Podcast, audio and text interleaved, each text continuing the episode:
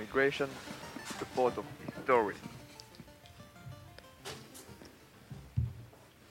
Hi everyone, it's Mariva and Pierre-Louis on Le Bain Radio. We are here today to discuss about migration in the world. In our current society, we talk a lot about migration. Today, we will discover that migration took place a very long time ago and their importance in our current world. We will begin with Rue, who talk about who talk about Viking in uh, Normandy. Hi everybody, my name is Ru and you are listening to your favorite radio show, The Oderation. So today we are receiving a Viking soldier, Dietmar. He comes from Scandinavia and he is going to tell us his life. Hello Dietmar. Hello, thanks for your invitation. And we will also speak with a Frankish count, Robert. Good morning, Robert. Hi, I'm so happy to be here. Yes, of course. So we will begin with you, Dietmar. How your army can conquer Falaise? Our army is the best. Our soldiers are the fastest, the obvious, the tallest, the most clever. We can conquer the world if you want. We attack churches, monasteries. We don't have any mercy. The Franks have afraid of us, so it's easy to beat them. We are not afraid. Oh my god. So, Dietmar, what is your goal with the conquest? My goal is to become Frankish leader, then conquer the world world. We want also to steal a lot of gold to become the richest Viking. I love gold. I will not let your fight for my territory. Falaise is not yours. It is Frankish and it will remain Frankish. You are barbarous. Without culture, you are dirty. Your religion is invented and foolish. Okay, okay, please keep calm. Robert, how do you want to defend yourself against the Vikings? The King Charles Chauve built a bridge on the Seine to block the Vikings. He will also develop a bigger army that will fight to defend our territory. It will not help you. He will break in, in less than uh, five minutes with my drakkar. Please speak, Dietmar. You are ridiculous with your does not mean anything. Oh, I think we will switch off the microphone of the person who was not interviewed. So, Dietmar, what is a Drakkar? A drakkar is, uh, of course, a Viking boat for the war. We use them to navigate to France, for example. Oh, yes, of course. And Dietmar, how will you attack the Falaise region? We like to burn everything and also to capture captives, to have a slave. It's always useful to have slaves. I agree with you, of course. Robert, you have something to add? Yes, Ru, the Viking can be good person because they burn our churches and also our monasteries. They bring our soldiers with them to make them slaves. It's horrible. The Vikings are bad, very bad. They are uncivilized. Dietmar, what do you have to answer? You can't judge the Vikings because you don't know yours. You are not my judge. You are just a sum count of small region. You are stupid and foolish. The real uncivilized is you. Please, guys, it's not time to fight. You will insult each other later. Oh, it's already the end of the oderation. I hope you liked it. I would like to thank Robert and Dietmar for their participation, and I leave you with our colleagues from a new show about migrations, a part of history. It was always here for you. Migration, a part of history.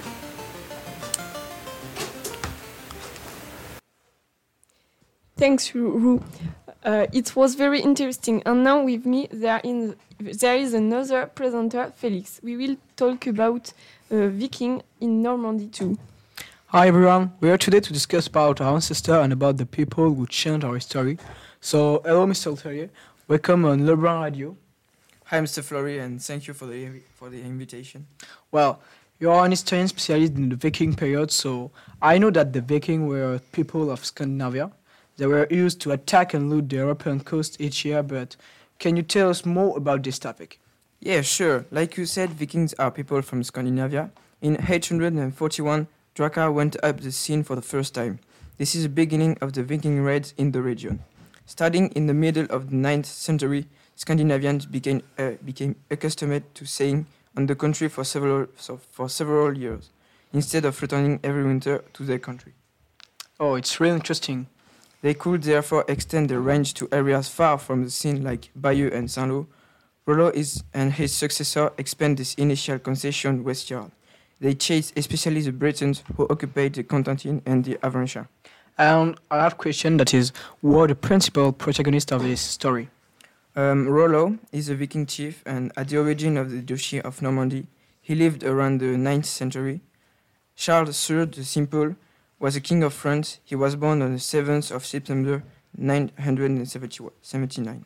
And now a dialogue found by our historian between Rollo and Charles the Simple. Hi Rollo, how are you today? We have more important things to talk about, haven't we, Charles? Yes, for example, you should stop looting my territories. Yes, for example, but don't forget that I'm Rollo, the Viking chief. I have thousands of soldiers ready to fight. Okay, sorry, but I think there are other ways to explain us. I don't want to fight too, but if you don't let me the choice, I will not hesitate to use it. I've got a big army too. I will rape everything on my way men, women, children. We will find a solution without giving a battle. So, this is my solution. You give to me all territory and I won't kill you. And why would I do something like that? As I've already said, I will rape everything on my way men, women, children. And last but not least, I won't kill you.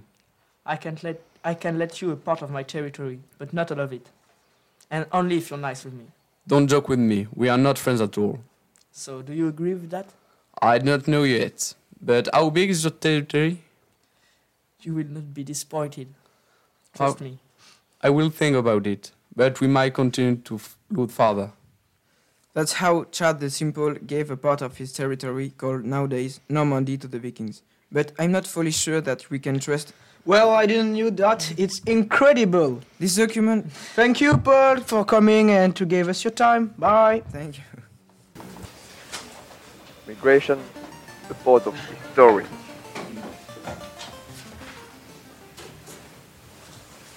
Thanks for this information. So now we talk about William of the Conqueror with Teva and his group. Hello and welcome. Today we're gonna speak about the famous William the Conqueror and his conquest of England. Okay, so to start with, William was born in 1027 from Robert II and was made Duke of Normandy in 1035. But we can actually hear the name William the Bastard. That's because that's the immediate son of Duke Robert and Herva from Falaise. And as Robert had just won, son William became Duke of Normandy when he was eight. In fact, there was a great political instability, but he finally succeeded in governing. So let's speak about the conquests of the conqueror. He began to conquest England because a crisis of succession happened, so he took the opportunity in August 1066. He did the Battle of Hastings. Let's relive this epic battle which changed history.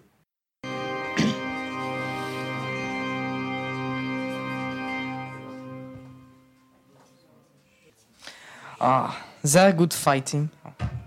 Of course, because you motivate them. Of course. Why did you look sad, my lord? I don't understand. What do you speak about? I I'm totally lost. What's happening? We are winning, dear lord. I, I think. You think? Are we in red? Red? Yeah? Where did you see red? On our soldiers? That's brown. It looks red. In fact, I'm colorblind. I don't care. Are we winning? Yes, uh, I hope. That's a true bloodbath. I hope that England blood. Fortunately, we have a consequent advantage. Which advantage? Horses. You talk about an advantage? They smell bad. I sleep with them. But that's a big advantage against me. Uh, but I don't care. I sleep far from stables. look there. Is it the Briton king? I see him. I'm gonna fight the king. Kill him for honor and prove I am the proper to govern the kingdom of England. They will be forced my to lord. accept me like their king. My lord. What? My lord. The king stocks an arrow. Damn it! Tell everyone I kill him. Fine. Okay, so that's how William the Conqueror killed King Harold. Thank you for your ant- attention. Migration, a part of history. Now Pierre-Louis and his group continue to talk about William of the Conqueror and they reconstitute after the Battle of Hastings.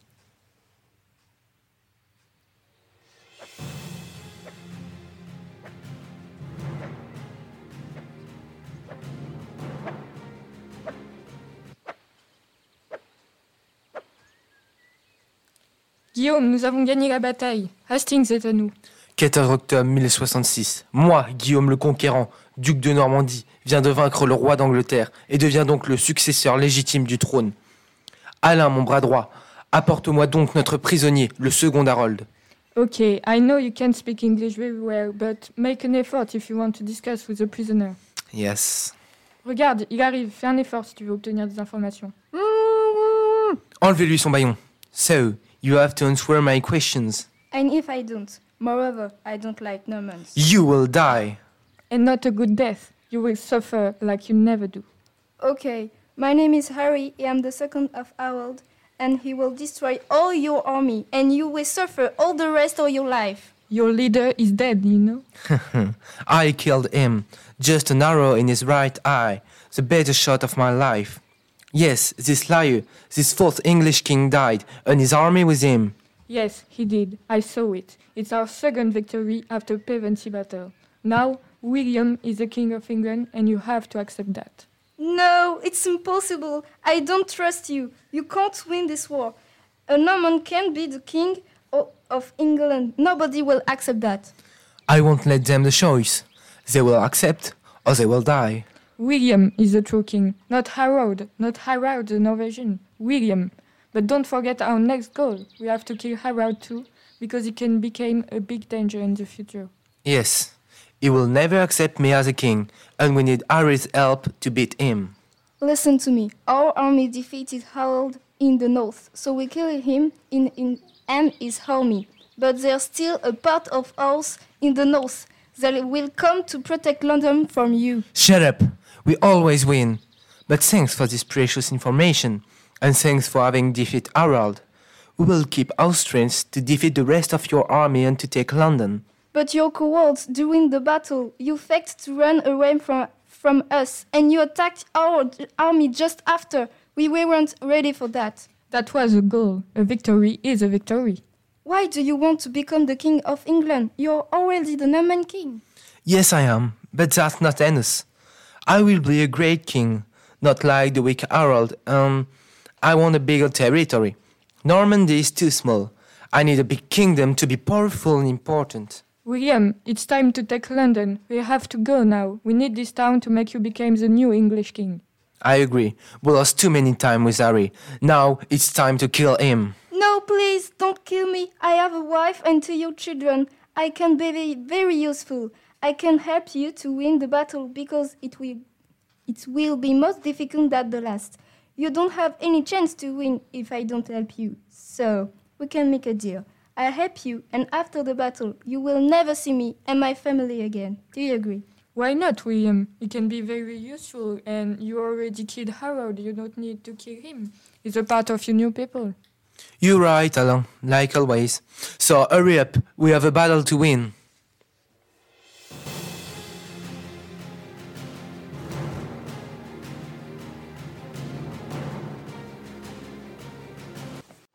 Migration, the port of history.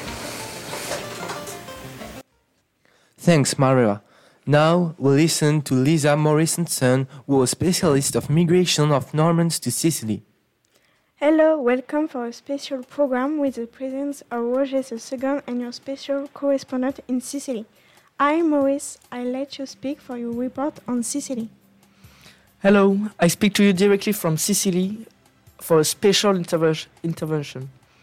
As you know, Sicily has, has held a strategic position wi- which explains why, why it was often coveted. On the 10th century, Sicily was under the possession of Byzantine and secondly the Muslim Empire. It was on the 11th century that Sicily was conquered by the Norman king. They have shown a great tolerance toward mu- Muslims, which explain that is that this cosmopolitanism has made Sicily a hotbed of knowledge and a mix, a cultural mixing. Roger II, belonging to Siculo-Norman family of Hauteville near Coutances, became the Duke and then King of Sicily in 1130.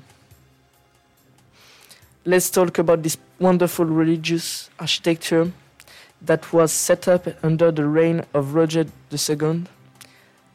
It is a striking example of remarkable mix. Church of the Crowned Virgin, Palatine Chapel, Church of Martorana. During this period, Sicily was politically, politic, politically powerful, becoming one of the richest sta- states in Europe. This, this land has experienced a strong period of prosperity, especially in agriculture.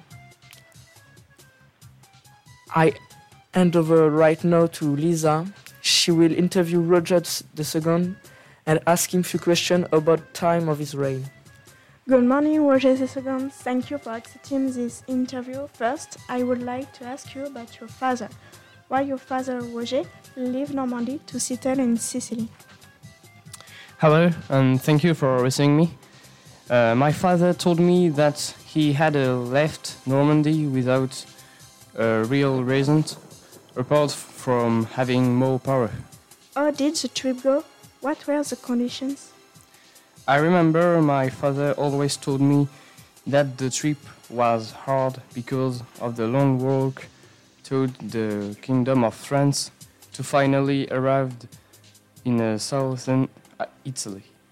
Did your father manage to adapt to different cultures and beliefs? My father was very tolerant and he taught me to admire the different culture. What is your first feat? My first feat was to unify the conquest of Norman realized by my father in Italy to create a kingdom of Sicily. Then you become Duke when Guillaume de Pouille dies in, on July 25 in 1127. Exactly. How did you to become king? Just I took the inheritance of my father and I have uh, accurate, accurate uh, experience. How do you win?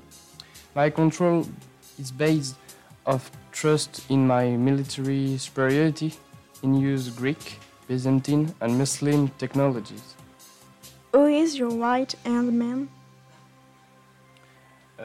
I respect a lot Muslim, Dr. Um, uh, Ali Idrisi. Uh, like any other country, my kingdom, in, of my kingdom, but I am also uh, apted by uh, faithful con- con- consolers, uh, Calabrian Greeks like my father, but also the Latins. Were there obstacles difficult to cross?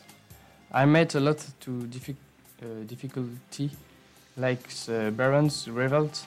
The barons took uh, advantage of the schism of the church to try to regain their old freedoms, but uh, I finally managed to get out of uh, it and made me uh, uh, kings of Sicily uh, by the uh, Pope Innocent II. Thank you very much for your answer, Roger II. Goodbye. Goodbye. Migration, the photo. Story. Thanks, Lisa, Morris, and Now, let's go for a listen to three other specialists of migration of Normans to Italy and Sicily. Hi everyone, we're here today to discuss about migration of the Normans to the Sicily and southern Italy. We're going to meet two historian specialists in migration to talk about this. So this is uh, Julie and Mareva. Hello. Hi. Now we will explain how migration happened. So why did Normans decide to leave their country? So there are many migrations during the history of Europe, and one which is really important is the migration of Normans to the south of the continent. Indeed, so first they need to leave their territories to flee the ducal powers authority. Moreover, they searched money and some glory. They knew that in Sicily they could find wealth, natural resources, as well as political weakness. Okay, but can you explain how they came came to power because they weren't numerous? The first Norman soldiers came to Italy in 999. This year they stopped in Italy in Salern, back from Jerusalem. They were welcomed by the Gaimar Prince III, but his city was attacked by the Saracens came from Sicily who wanted money. Gaimar be- began to collect money to give it to the Saracens, but the Normans decided to attack again. The Normans won the battle of the Prince thank- thanked them and asked if they could stay. They refused and they left the country to come to Normandy. They talked about the money they could won, so many Normans went to Italy and won many territories. How do you explain the success of the Normans? Of course, it must first be, be credit to Roger and Robert Guiscard. They were excellent fighters, good strategy and daring leaders. They did not put any to their ambition. This who Robert plan, planned to soon beat the powerful and vulnerable Byzantine Empire. empire. In 1085, uh, his days on the Greek island of Cephalonia soon deadly put an, an end to the imperial dream. More generally, it must be understood that the Normans represent in Europe an elite of combatants. The strange rest of the heavy cavalry, knights armed with spear and protected by a coat of mail and a shield charge, their adversaries at the gallows of the horse. This formidable form of attack does not exist in southern Italy, like the castles that the Normans implant to defend themselves and to hold their new positions. However, this military superiority should not lead to believe in uh, easy and rapid conquest. Thank you so much for the explanation about the migration of the Normans to Sicily. So, bye everyone. Migration, support of story. Thanks, Mareva, Julie, and Alice. Coming up next is Nathan, Pierre, and Matisse. We will be hearing about three travels of James Cook. Hello, I'm Lincoln, and we're with two guests. First, Charles. Hello, Charles. Hello, Lincoln. I'm Charles, and I'm going to describe the James Cook first travel. And then there is Perrin. Hello, I'm Perrin, uh, and I'm going to describe James Cook's second travel. And finally, I'm going to talk about his third travel. For information, he died on his third travel. James Cook was a British navigator, explorer, and cartographer He born in 1728 at Marton. After he had access to the grade of captain of the Royal Navy, he did three trips in the Pacific Ocean, and he became the first European to land on east coast of Australia, in New Caledonia, on the island sandwich of the south, and to Hawaii. He is also the first navigator to go around Antarctica and to cartography the, new, the Newfoundlands and New Zealand. He decided to leave Europe to discover if there was a shorter way to go to America. In May 1768, Cook was promoted to the rank of lieutenant and given command of the bark Endeavour. He was instructed to sail to Tahiti to observe the transit of Venus in 1769 and, and also to check if a continent existed in the southern latitudes of the Pacific Ocean. The expedition left Plymouth in August 1768 and reached Tahiti in April uh, 1769. After the astronomical observations were completed, Cook sailed south, but he failed to find any land. He charted the eastern coast and collected many botanical specimens at Botany Bay. The expedition nearly ended in disaster when the Endeavour struck the Great Barrier Reef, but he was repaired at Endeavour River. From there it sailed to, to Batavia in the Dutch East Indies. In Batavia and on the last leg of the travel, one third of the crew died of malaria and dysentery. Cook and the other survivors finally reached England in July 1771. And I'm gonna let the speech to Perrin. Perrin. Okay, so I'm going to speak about the second voyage. In 1772, Cook led a new expedition to settle the existence of the Great Southern Continent. The sloops Resolution and Adventure left Sheerness in June and sailed to Cape Town. The ships became separated in the southern Indian Ocean, and the Adventure sailed along the southern and eastern coasts of Van Diemen's Land before reuniting with Resolution at Queen Charlotte Sound in New Zealand.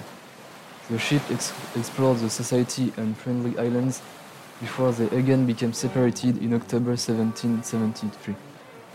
The Adventure sailed to New Zealand, where 10 of the crew were killed by Maori and returned to England in June 1774.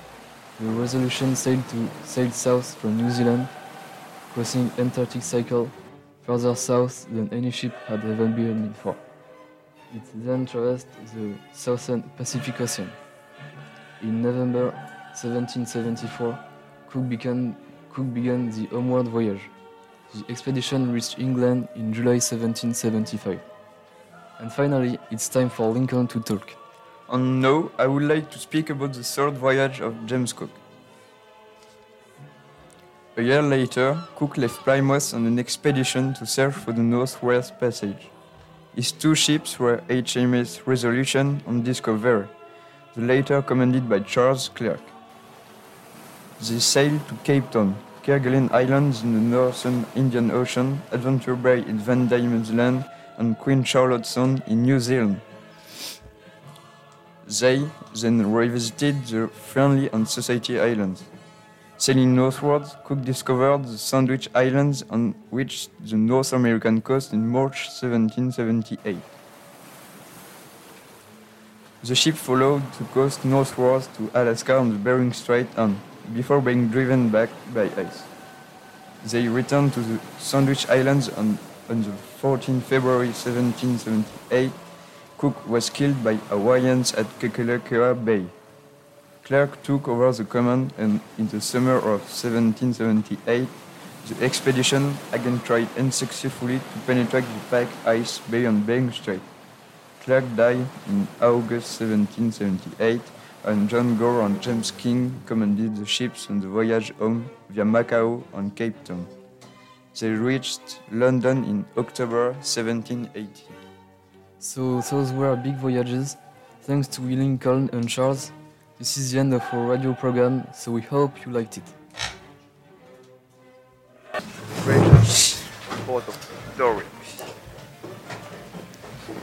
Thanks, Nathan, Pierre, and Matisse.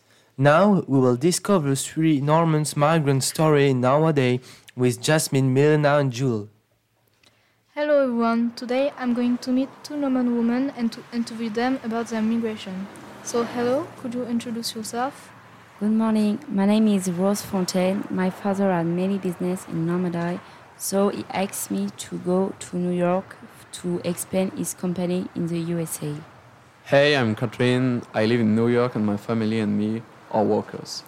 Could you speak about why you decided to leave France? I left France for my father's business, but in the same time, it was to discover new landscape and to forge my own experience. Personally, it was because of the economic crisis. Me and my family were hoping for better living conditions in America. Later, we will be hearing about the very strict sanitary conditions on the boats. But now, how was your travel from Cherbourg to New York? I traveled with the Royal Mail Line. It's a huge boat with a lot of service and a good staff. They were really competent and listening to our needs. It was a fortunate, very hard because we are filled on on a boat and the disease was present every day. And so, what about the hygiene measures imposed on immigrants? It was very strict. Our baggage were inspected and disinfected. We had a medical examination and a lot of vaccination too. Did you find easily an accommodation once in New York? Yes, because I have relations with many important people in New York thanks to my father. It was hard because of our money issues, but we, I finally found a little apartment in Times Square. Were you with your family after your emigration? Yes, my brother came to New York just one year after me. Yes, because I left Normandy with my three sons, my husband, and my parents. And how were you welcomed? Warmly, the people were really welcoming with the immigrants. It was the same for me. Catherine, did you find easily a job? It was complicated, but I persevered. I actually work as a maid for a huge hotel chain. Rose, you think your business is now set up in America? It's only the beginning, so it's always hard to impose my marks, but I'm still confident. I suppose that leaving the country where you both grew up must have been difficult. Did you regret this decision? No, because I came a, I became independent and I like to be a businesswoman, you know. In addition, I made a lot of friends here. Personally, I am a little disappointed because the conditions of life are bad here to for poor people.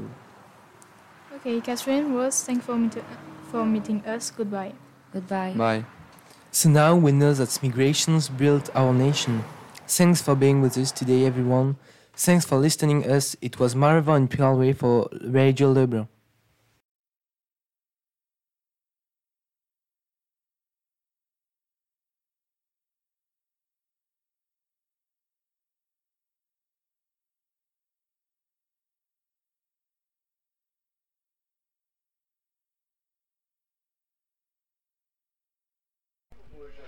Migration, a part of history.